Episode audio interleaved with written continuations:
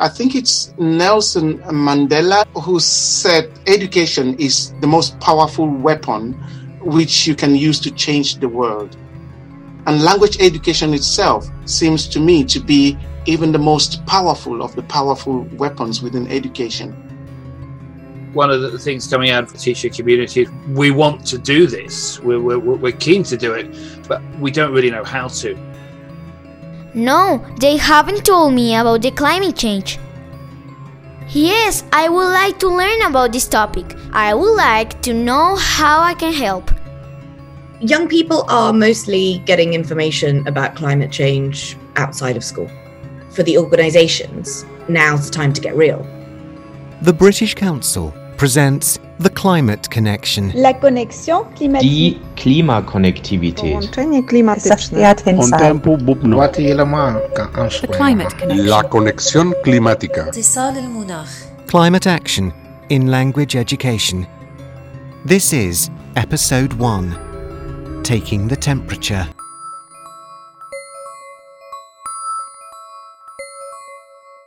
Hello, and welcome to The Climate Connection, a British Council podcast focusing on climate action in language education.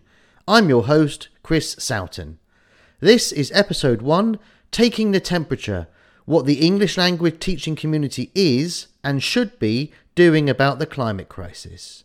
Across this 10 part series, I'll be talking to a wide range of people and organisations at the very cutting edge of language education and the climate crisis. Alongside these interviews, we'll be hearing directly from practitioners in the field, telling their own stories in a section called From the Field. Each episode will also contain shorter, more condensed vox pops from teachers and students as far afield as Cairo and Croatia, Delhi and Dubai, Porto and Palestine. We'll also be looking into climate related language in our Green Glossary section, but more of that later. La conexión climática. In our first interview this week, we speak to Harry Kuchah Kuchah. Harry is a lecturer in language education at the University of Leeds in the UK, having previously worked as an English language teacher, teacher trainer, and policymaker in his home country of Cameroon. He is also the current president of IATEFL, the International Association of Teachers of English as a Foreign Language, and a member of the British Council's English Language Advisory Group. Die Klimakonnektivität. So, to begin with, Harry, perhaps I could ask a very general question. What responsibility do you think the ELT sector as a whole has towards the climate crisis? I think we have a very huge responsibility because English language education is kind of the melting pot for what every other subject area does. English language and language overall is that tool that we use to communicate all these values that are dear to human beings and that are fundamental to our survival on the planet. The way we communicate, the way we engage with people can make or mar the planet uh, because they can shape people's attitudes and beliefs and actions consequently. So for me, ELT has got a really fundamental role partnering with science to support initiatives that help us sustain our environment. And do you think the language classroom in particular is a special place where that kind of thing can happen? I agree. It is in many ways. I think it's Nelson Mandela who said education is the most powerful weapon which you can use to change the world. And language education itself seems to me to be even the most powerful of the powerful weapons within education. As we know, language is, is a symbolic tool and the way we use it shapes the way we behave, the way we respond. And the English language class seems to me an ideal place for bringing all these ideas together so that students are not just languaging, but they're using language to talk about things that are really dear to them and that are dear to their environment. So for me, yes. And there are lots of examples of work that language teachers are doing around the world, particularly in sub-Saharan Africa, to bring that into the classroom. So, what yeah. kind of ways uh, are IATEFL looking to do that and bring those ideas together? Uh, and what do you think teachers can learn from each other about linking language learning to the climate crisis? Well, from IATEFL's perspective, since 2019, we made sustainability one of the four strands of our development strategy. Now, sustainability became an important part. And you know, there would be no point in having a sustainability strategy if we do not actively do things to make a difference. And I think IATEFL has done a lot of things over the last couple of years, like actually reducing the amount of paperwork and forms and letters that we print and post to members. You probably know that for a while now, for some years now, we've encouraged our members to opt for digital publications, digital uh, versions of our publications. And we're currently thinking about making voices uh, fully digital as well.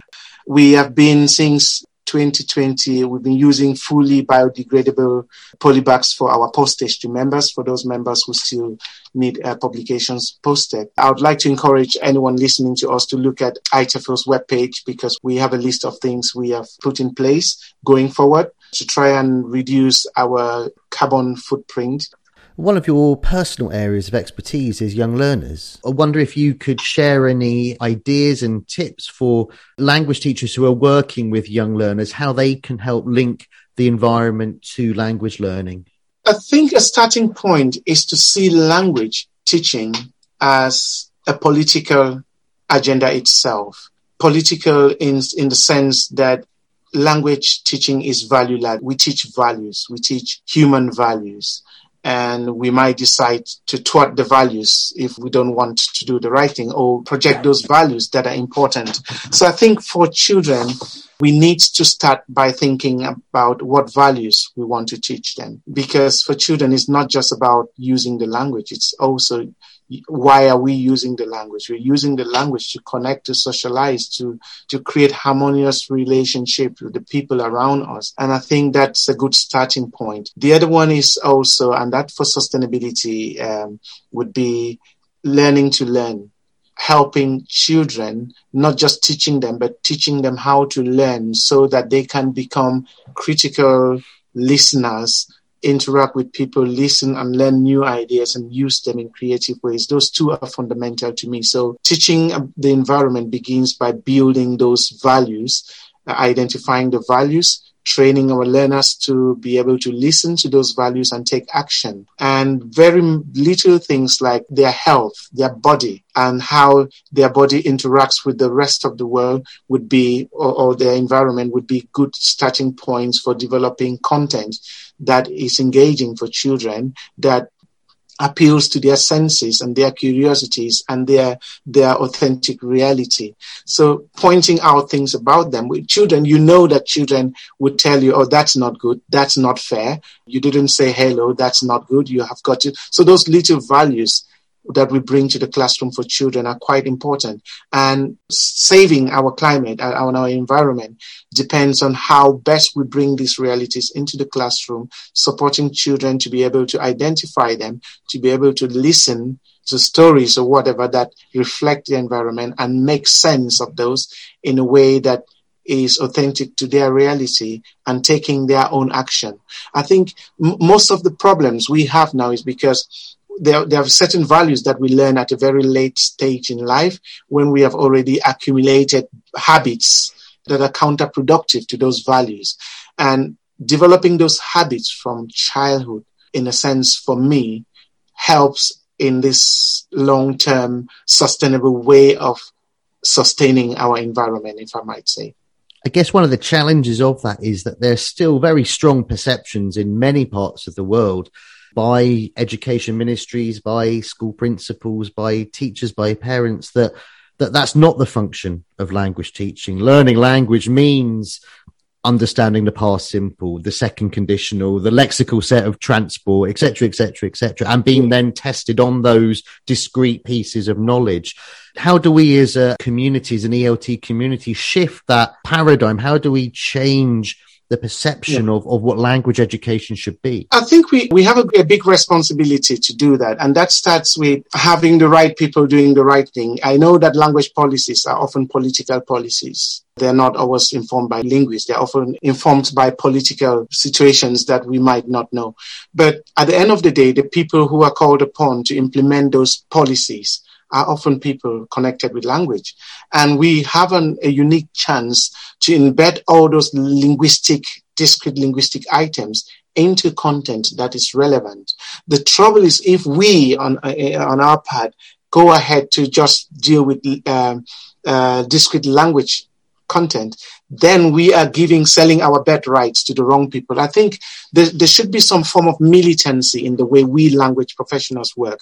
Militancy in the sense that we are using our understanding of language and how language actually works in society to develop students' learning, bringing those discrete language items that are often measured into the language classroom. So I think we need to look at that in terms of the curriculum, but also in terms of the materials that we design for our students, the textbooks and other resources that we use. How are they related to the students' authenticity? I think there is a bond between every teacher and their students that is stronger than every other bond outside the classroom. And that partnership that we develop with our students is saving. In my own experience, I've actually had to go against, slightly against school protocols be, and, and to develop evidence from working with my students that something else really works. And it is that evidence that made school authorities understand that, oh, there are alternative ways of doing it. After all, the evidence was in the results and in my students' confidence to express themselves in the language in a context where students were struggling with English as a, very, a foreign language that's in the French medium part of the country. So we need so to. Be- so, so I was going to say that, Harry. So you can almost say that you can see the the language learning classroom as a safe space where those sorts of ideas can be explored and discussed. Absolutely, yes, absolutely. I think the language classroom is that safe space outside the politics of policy where teachers and students can actually engage in a meaningful way so that students are learning discrete language items, but at the same time actually learning about the world in which they live.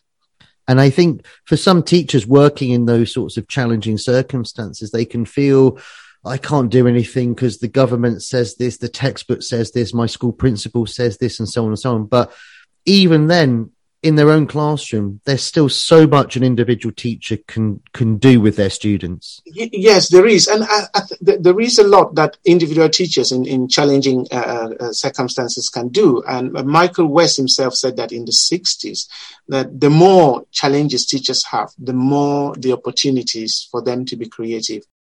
Have you got any specific examples that you know of, uh, Harry, either from your own experience or sort of other IATEFL members and what, what they're doing in, for example, sub-Saharan Africa?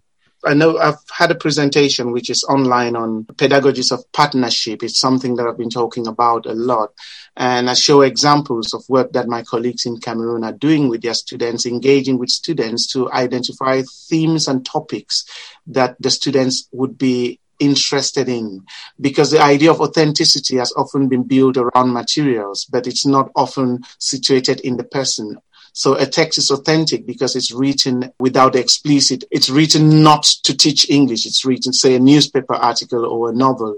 Those are authentic materials, but authentic to whose reality? So the work I've been doing with the CAMELTA Research Group and my colleagues in Cameroon has been to try and push the idea of authenticity beyond just the material, but to the participants, the students. What is authentic to the students? What are their authentic realities and how would they want those to be brought into the class? Classroom. And experiences from colleagues have shown that students want to talk about the environment, about garbage disposal in their environment, about cultural beliefs of bushfires and things like that that impact on the environment. And when teachers bring this into the classroom, students are engaged, they are motivated, their sense of agency is developed, and they make themselves partners in the process, not just around bringing the materials, but also engaging in the practices, the pedagogic practices that the teacher might want to, to adapt in the classroom on that point about learner autonomy as well, it seems so important that teachers play a role in developing the agency of yeah. their students because in many ways these young people at school now are going to be the ones who have to clear up the mess that previous generations of adults have created for them in terms of the environment. So, Absolutely. in that way, we need to shift that pedagogy as well to develop those skills and aptitudes. Yeah, yeah. And I'm really glad that teachers in, in Africa are doing that. Uh, my colleagues in the Cameroon English Language Teachers Association, uh, more and more, they're engaging with students, bringing students' agency to the fore, making students part of the content development, but also the pedagogy that they use in the classroom. And that's something that's beginning to happen, eh, especially in challenging contexts. And that's something we need to be promoting and developing and, and sharing. Harry, thank you so much for your time today. Thank you very much. Thanks to Harry for his time. You can find out more about IATEFL at www.iatefl.org and we'll be speaking to the coordinator of IATEFL's Global Issues Special Interest Group in a future episode.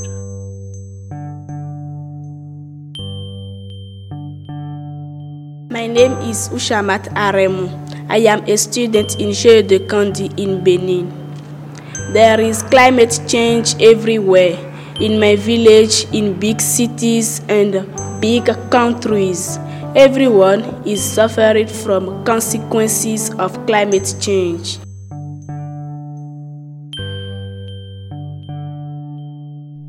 My name is Reyanat Monzorogi. I'm a student in Shoye de Kandi in Benin. I think that people from big cities are to be blamed for climate change because they pollute a lot.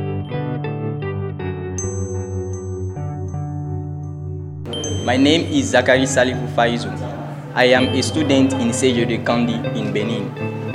There are many causes of climate change. First of all, there is deforestation. Secondly, there is pollution. To reduce climate change, we should stop destroying forests.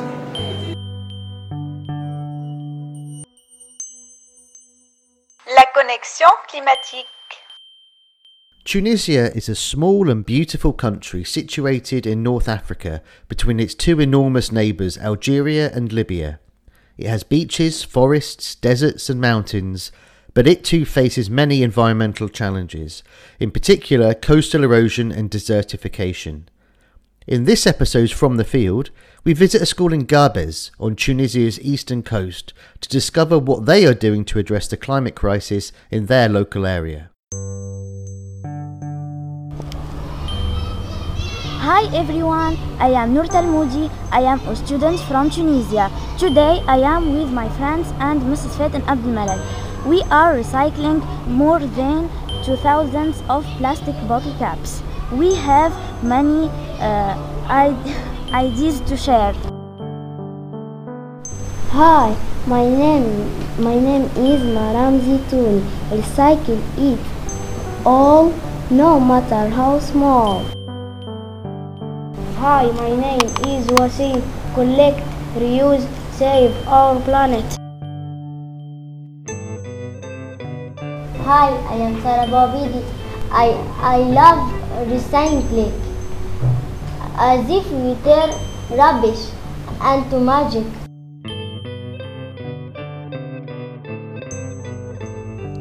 Hello, my name is Mrs. Fatin Abdelmalik. I am an ESL teacher from Tunisia. I am teaching young learners in uh, the primary school of Abdelmajid Bouchamawi in Gabes, uh, south of Tunisia. As a teacher, I believe that we are dream makers and we have the power to uh, change many things. The teacher uh, must pave the way uh, for the learners of the 21st century because uh, they will face the challenges of tomorrow. There will be men and women the future. They will be our hope to save the earth. Taking in consideration that only 11% of plastics in the world are recycled, I raise the challenge to reuse plastics in our classroom by uh, making uh, teaching aids, big flags, toys, and even birds' nests in the playground of the school.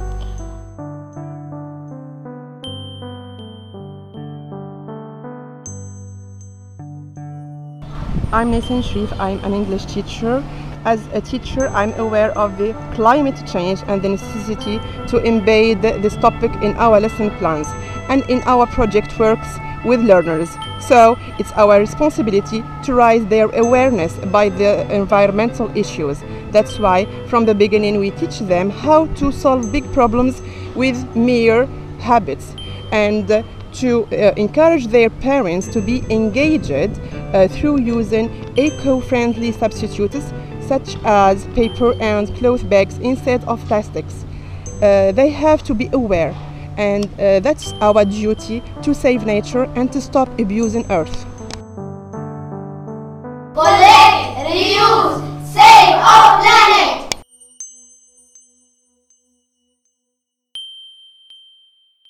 The Climate Connection. In our second interview this week, we turn to a new report commissioned by the British Council looking at how the ELT community as a whole is responding to the climate crisis.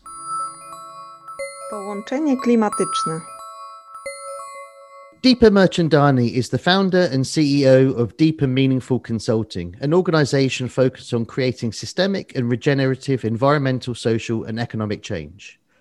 Chris Graham is a freelance ELT consultant, trainer, writer, and speaker. Over the past four decades, he has worked with education ministries, publishers, institutions, and language schools on projects in over 30 countries. Together, they are the co authors of the Climate Action in Language Education report, a new British Council publication which highlights global efforts to make the ELT sector greener, promote and facilitate environmental responsibility, and incentivize sustainability. They are here today to give us an early look into the main findings. Welcome, Deepa and Chris. Thank you very much, Chris. Hello. So, to start with, can you give us some background as to how the report came about and how many people you've interviewed in your research? Well, I suppose my, my, kind of personal journey into this was I was one of the people who founded ELT Footprints, which is a grouping that exists online basically to help people in the ELT community share good practice around integrating climate topic into their classes and supporting teachers trying to do that. And so it's been a very interesting project. And to answer your question, I think it's around about 30 people have been interviewed, some of them formally, and other people have been less formal conversations, a little bit of background to certain organizations. And that, that's also been very interesting, as well as some more structured interviews. And I think part of that is this is one component of the British Council's work on climate change and in the run up to COP26. The onus being on wanting to inspire action through showcasing great practices. And so that being in the format of the report is one of many different activities that the council has got underway. And I think to be really able to demonstrate activity that's going on around the world. And so that's been very much part of the research that we've done and the people that we've interviewed, and also the reach of the surveys that we conducted was really to be able to demonstrate that breadth of activity that's happening across the world. And what are some of these great practices that you've come across Deepa? Could you share one or two with us? Actually, a lot of it's about individual action. It's about teachers being inspired and inspiring in the way that they are constructing their classes, in the way that they're engaging young people, in really getting to grips with what this means for them in their local communities. From the use of music and song and documentaries and sort of mixed media and using that as a means of engaging conversations and inspiring curiosity to let's get our hands dirty and put our hands in the soil to build connection by connecting young people to each other to be able to have these conversations and recognizing the power of language to be able to do that backing up what Deepa says, a lot of it is maybe grassroots is the wrong term, but projects at classroom level or group of teachers level or just one individual who feels inspired to do something. That that's very much the theme. And I think as a result of that, it is, I suppose, by definition, quite fragmented. You've got something going on in Togo and you've got something else going on in Brazil. And of course, they don't communicate with each other. Why would they? There hasn't really been a natural forum. And that, again, is one of the drivers of this report. It's a way where we can say, look, look what these guys in Togo Look at this project in Brazil. But there are also some more complex, institutionally led projects going on as well, which I suppose, in a sense, I don't like the word top down, but effectively they are because they're driven partly because they have required a certain amount of budget to do it. The stuff going on on, on the institutional scale as well, therefore internationally. So, so that's been quite exciting. But um, I had a conversation with a woman called Diana Torosian in the, the American University of Armenia during her studies at university, she spent some time at that. They have a Centre for Environmental Studies within the university. She went on a, a voluntary course there, found out a lot, and got very concerned. So she has written a course book, which is her dissertation basically for 10 to 14 year old primary middle school children. And she's done it. The university published it, and it's now hopefully going to ministry approval. So it will actually be approved as a supplementary course. And she wrote it, got it published. She piloted it with about 50 students, and hopefully they're beginning to roll it out. Absolutely driven by her with the support of her supervisor, and that is that's lovely. That kind of stuff. We also interviewed those organizations working directly with young people on engaging young people on climate change, also on the themes of things like eco anxiety, specifically tailored for young people on not just the science or the thematic areas, it's dealing with the emotional pressure of actually what it means to be part of a climate crisis and how that burden, the weight of it, and how are young people being able to acknowledge it, cope with it, and then that leading to action. And that's also represented in the surveys that we carried out because we did it mining the opinions of young people not just in terms of what they know, but also the areas that they're interested in and where they're accessing information. Did you find a similarity or differences in terms of what young people were saying and what teachers, head teachers, institutions, etc., were saying? Young people are mostly getting information about climate change outside of school. And there's a lot of social media access, which means that they understand the nuance and the connectivity of climate change and racial justice. They're joining those dots because those are the nuanced conversations that are happening. Whereas it feels like conversations within the classroom, there is this tendency to um, I think one of the problems with so many ELT coursebooks is that they have one unit, Unit 7, called the Environment or our Green Planet or something like that. They do that unit, tick the box, we've done that, and then forget about green issues for a year. And I think that's a, a rather disconnected way of approaching things. Yeah, so we need to move away from that approach and recognizing that climate change is integrated and nuanced across all the subjects. It's not a science topic, it's not a it's not just a geography topic. It it feels that young people are more equipped to recognize that and understand it whereas for best will in the world, teachers want to be teaching that, but aren't necessarily have got the resource or the support in order to to do that. I think one of the things coming out of the teacher survey and also interviews uh, around the teacher community is we want to do this, but we don't really know how to. How do we integrate it? We can't do it, and we probably don't have time to do it anyway. But there is a mismatch, as far as I can see, between what is available material wise and what the youth voice is driving, what they want. And so, do you think that a more integrated approach is needed, not only across the curriculum, but in terms of what language schools are doing or what institutions are doing? And that has to be reflected in their practices as well as their curriculum. From an outsider perspective, what's really interesting to me is there's a bit of that kind of mindset shift in how you don't need to be an expert. Actually, it's you're responsible for inspiring curiosity and research skills and providing young people with the vocabulary to be able to demonstrate that curiosity. You don't need to be a subject matter specialist. Do you think that young people are increasingly linking climate justice to social justice, to racial justice, and so on? Do you think that potentially some institutions are scared of letting that genie out of the box in that way? I don't know whether institutions are. I think probably publishers might be. I think institutions is going to vary according to political, cultural circumstances where we are in the world. There is a caution I sense publishers are not are not engaging. It may be because they feel there is a genie that needs to be kept in the box. In certain markets, they might struggle to sell their books crudely. There is certainly a mismatch between youth voice and what schools have either in their curriculum or, or in the course books they use. Now, obviously, your report is one way of highlighting some of these good practices from all around the world, from Togo and Brazil and all these places that you've been talking to people. What other networks or what other mechanisms do you think could be put in place or could evolve in order to highlight some of these issues and to make those sort of step changes that are necessary in the future? I think the networks are probably already there. I think the teachers' associations have a great role to play. And indeed, they are. I mean, a couple of the case studies will be around teacher associations, one in Moldova and the one in Togo. They are beginning to engage. Right? I think teacher associations, language schools associations around the world, I think the networks are already there.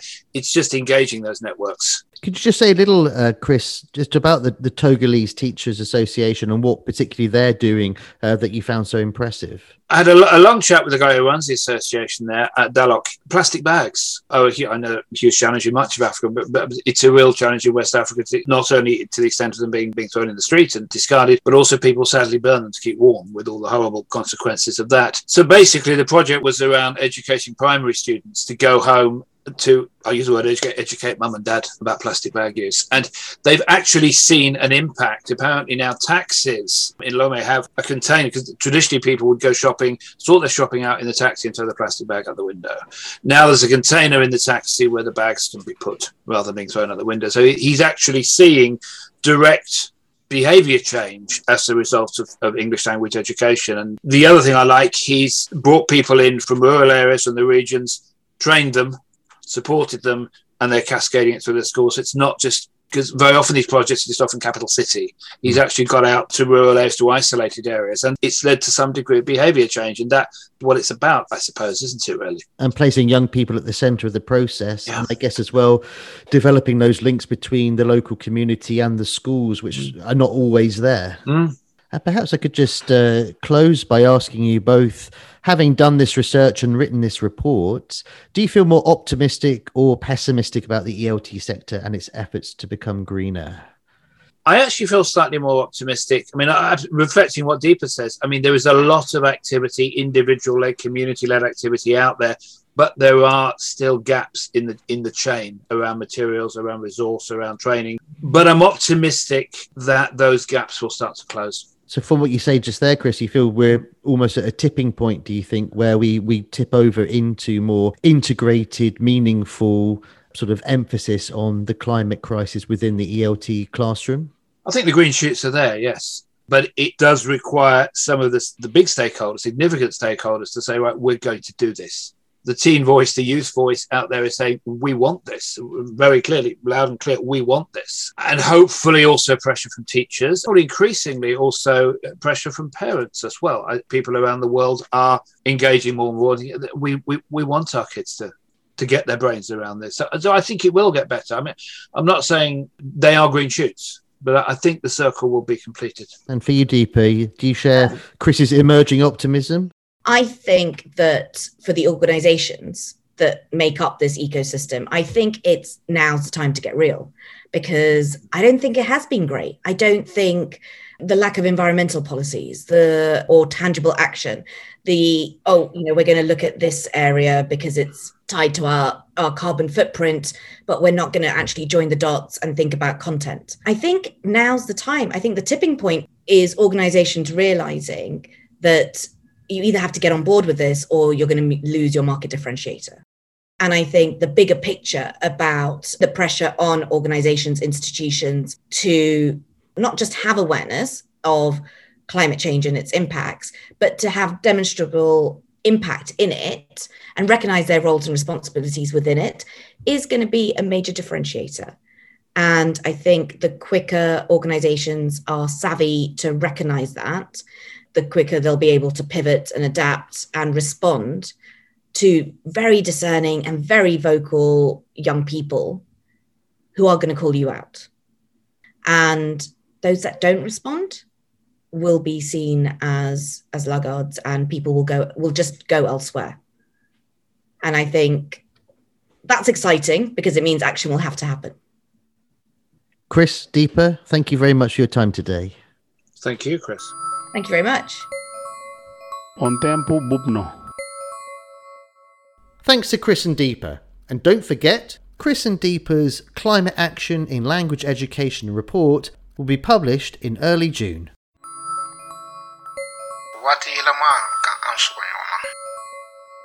Oxford University Press is the world's leading dictionary publisher. In addition to its dictionaries for children and language learners, it also produces dictionaries of current English through their Oxford Languages Department, who are responsible not only for the OED, the Oxford English Dictionary, but dictionaries in many other languages, including Arabic, Portuguese, and Russian. The British Council is delighted that editors from the OED and Oxford Languages will be sharing with us their words of wisdom about climate related vocabulary in every episode of the Green Glossary. I'm sure that while many of you listening will have a print copy of the OED in your staff room, office, or home, or alternatively a digital version on your laptop, phone, or tablet, you may not know much about its origins. The first part of the OED, or fascicle as they were known, was published in 1884. It was slow going at first, taking five years to get from A to Ant. Subsequent fascicles were published over the next 44 years, with the first edition finally being completed in 1928. Now, nearly a hundred years later, the OED's third edition is online only, updated with new and revised words on a quarterly basis. While many climate related words are already included in the OED, its editors are actively monitoring many new terms in this field, and you're likely to see many more climate words on their update pages in the years to come. The OED is not just a very large dictionary, it is also a historical dictionary. It traces a word from its beginnings, which may potentially be more than a thousand years ago, through to the present. It shows the varied ways it has been used, using real example quotations from sources ranging from newspapers, journals, and encyclopedias to cookbooks, political leaflets, and social media. In short, anywhere that the English language is used. The OED is thus a record of how language is now and has historically been used.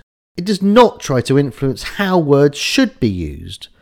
Furthermore, unlike in dictionaries of current English, where words are removed when they are no longer in common use, once a word enters the OED, it is never removed. We hope you enjoy the Green Glossary, and as well as discovering more about words connected to the climate crisis, You'll also discover more about important aspects of the English language, such as synonyms, collocations, loanwords, affixes, and, in this episode, neologisms. The Green Glossary. The Green Glossary. Brought to you by Oxford University Press. Hello, I'm Kate Wiles, and I'm an editor at the Oxford English Dictionary.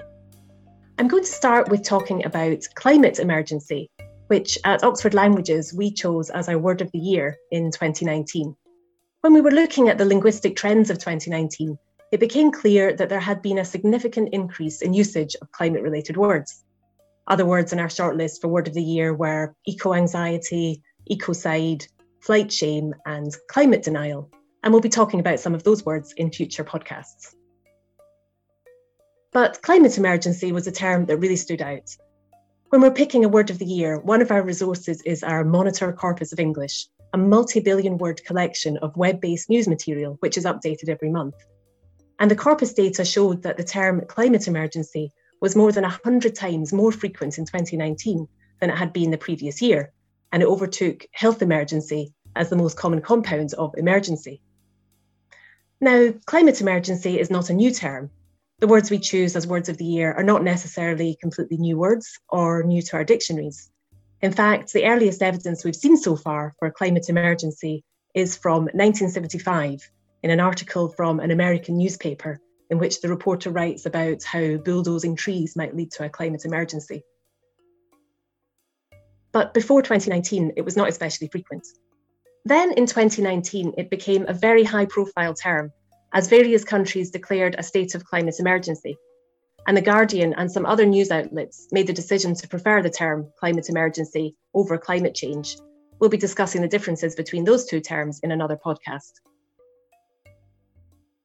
Last year, our word of the year selection was slightly different. We felt we couldn't pick a single word to encapsulate the concerns of 2020. So we instead published a report on overall linguistic trends of the year.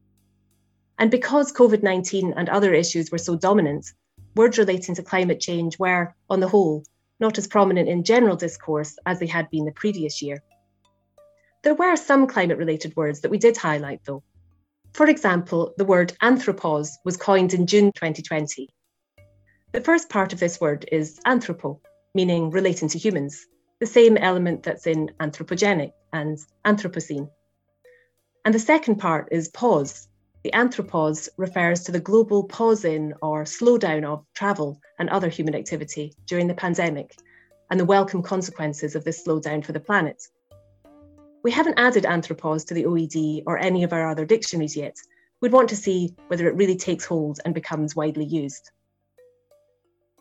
This is how we approach adding any new word to our dictionaries. We gather information about new words from lots of different sources language corpora, books and periodicals, websites, and social media. We also get suggestions sent in by users as well.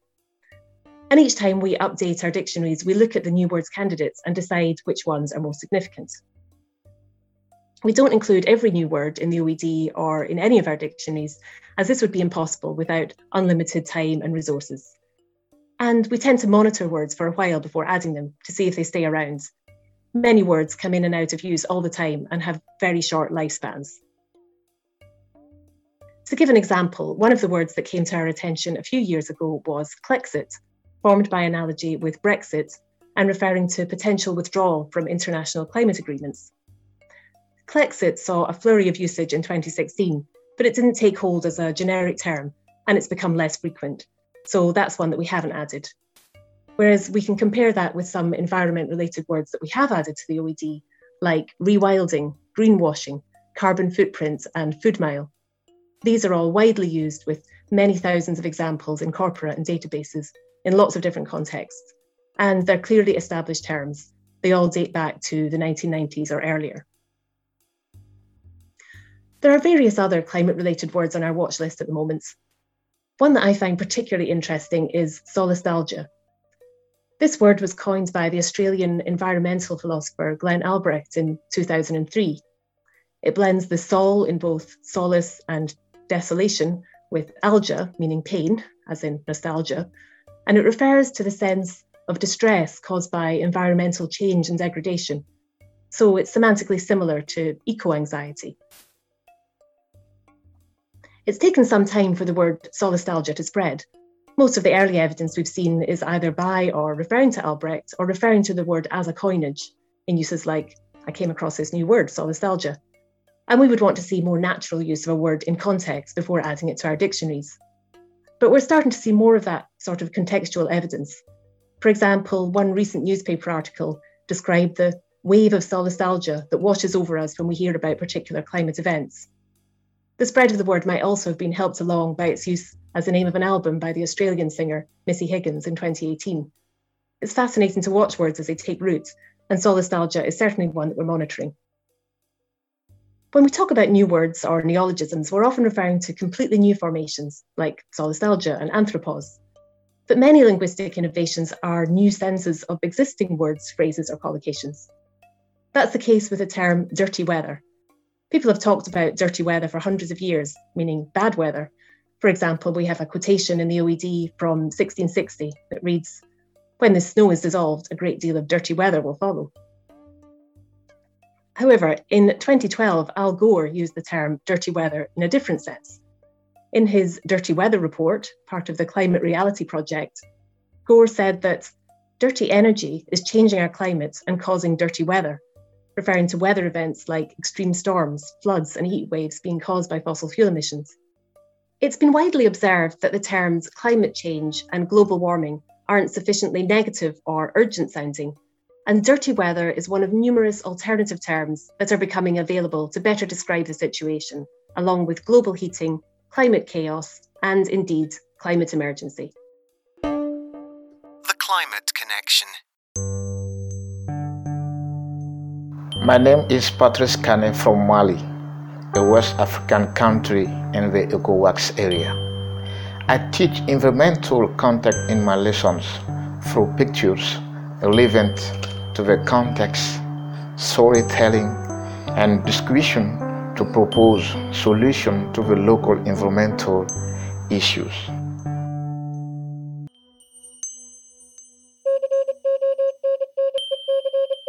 The Climate Connection.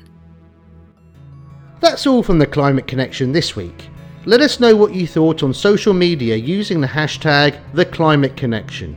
And if you enjoyed what you heard, don't forget to like and subscribe. Join us again in two weeks for episode 2 Speaking Youth to Power How Young People Are Fighting the Climate Crisis. You can also visit the podcast website at www.britishcouncil.org slash climate hyphen connection. Until next time. The Climate Connection. La connexion climatique. Die Klimakonnektivität. Połączenie klimatyczne. On tempo bubno. The climate connection. La conexión climática. اتصال المناخ. Because actually, Chris, you're coming out really loud. You've got a mic, love. It's fine. Yeah, exactly. You take care then. I'll go grab a beer now. Sorry, we overran there. It was so in. That's fine. you, you, well, I feel sorry for you because you've got a lot of work oh, now. Oh yeah, you got to go through that now. Yeah. The Climate Connection.